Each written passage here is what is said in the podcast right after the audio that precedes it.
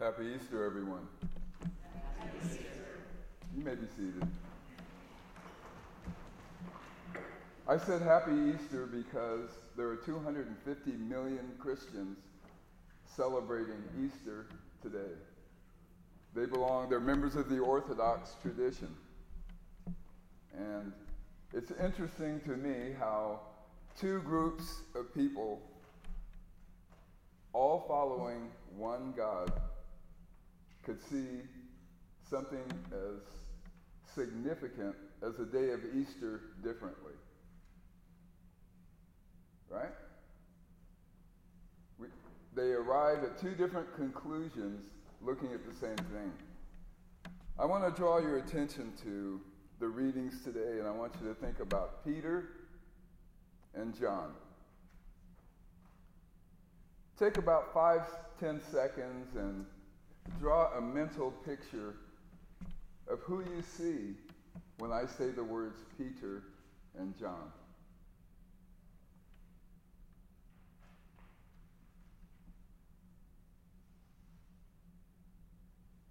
You know, the message of Easter and the message of Jesus, quite frankly, is what was once new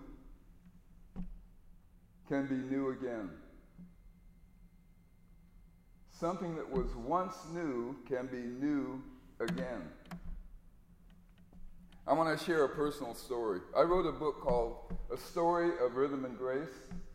It's part memoir, part theological, a little sociological, and it had something to do with my life as a rock and roll musician. Now, you know how stories can conflate and history can become different over time? People see things completely different than the other, like the Orthodox Church and our church. Easter was last week. No, it's this week. Well, in order to get around that, what I decided to do is I was going to call around the country and fact check everything that I wrote in the book. That was to prevent me from making up facts.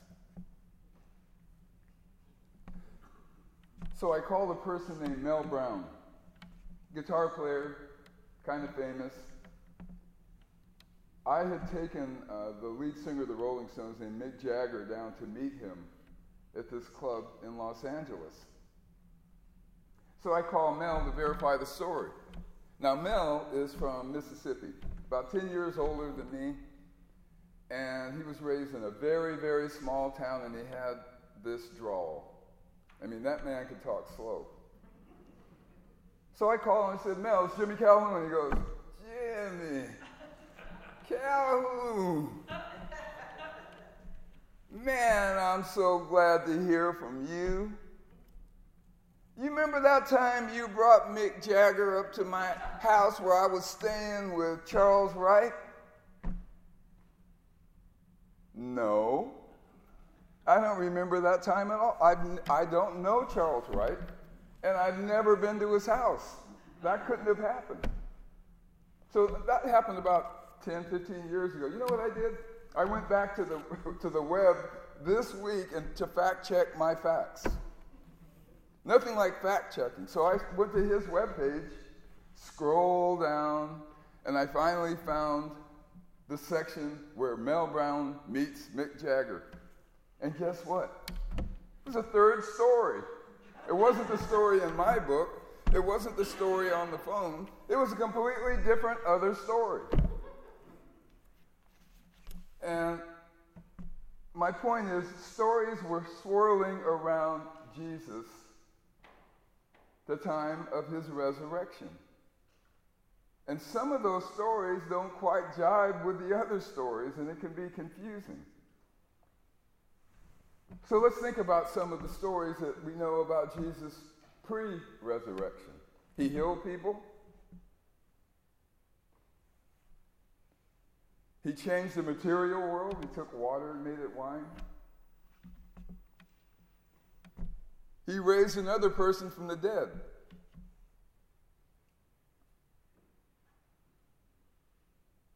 Impressive list. Let's consider some of the post resurrection stories. Mary Magdalene was the first person to see the risen Lord. She goes and tells the disciples, Hey, Jesus is back. What do they do? We find him in the gospel story hiding in a room. Okay, once they get that together, they decide to go tell Thomas. So they go up to Thomas, hey, Jesus is back. What does Thomas do? You're kidding, right? He doesn't believe them. Now, Peter and John, these two, they're out fishing one night. It's not going too well. A voice from the shore comes and says, Hey, put the net down about 10 yards to the right and see what happens. So they do it. Wouldn't you know? They get bunches and bunches, that means a lot, of fish. But the interesting thing is, John has to tell Peter, that was Jesus talking to you. Peter doesn't recognize Jesus' voice.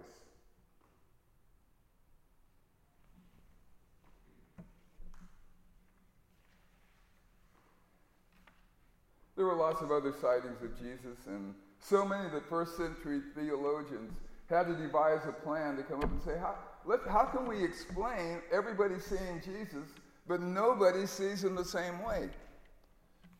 So they came up with a, they, they had a bright idea. They said, oh, well, maybe Jesus wasn't really flesh and blood. Maybe he just changed his appearance every time he was talking to somebody different.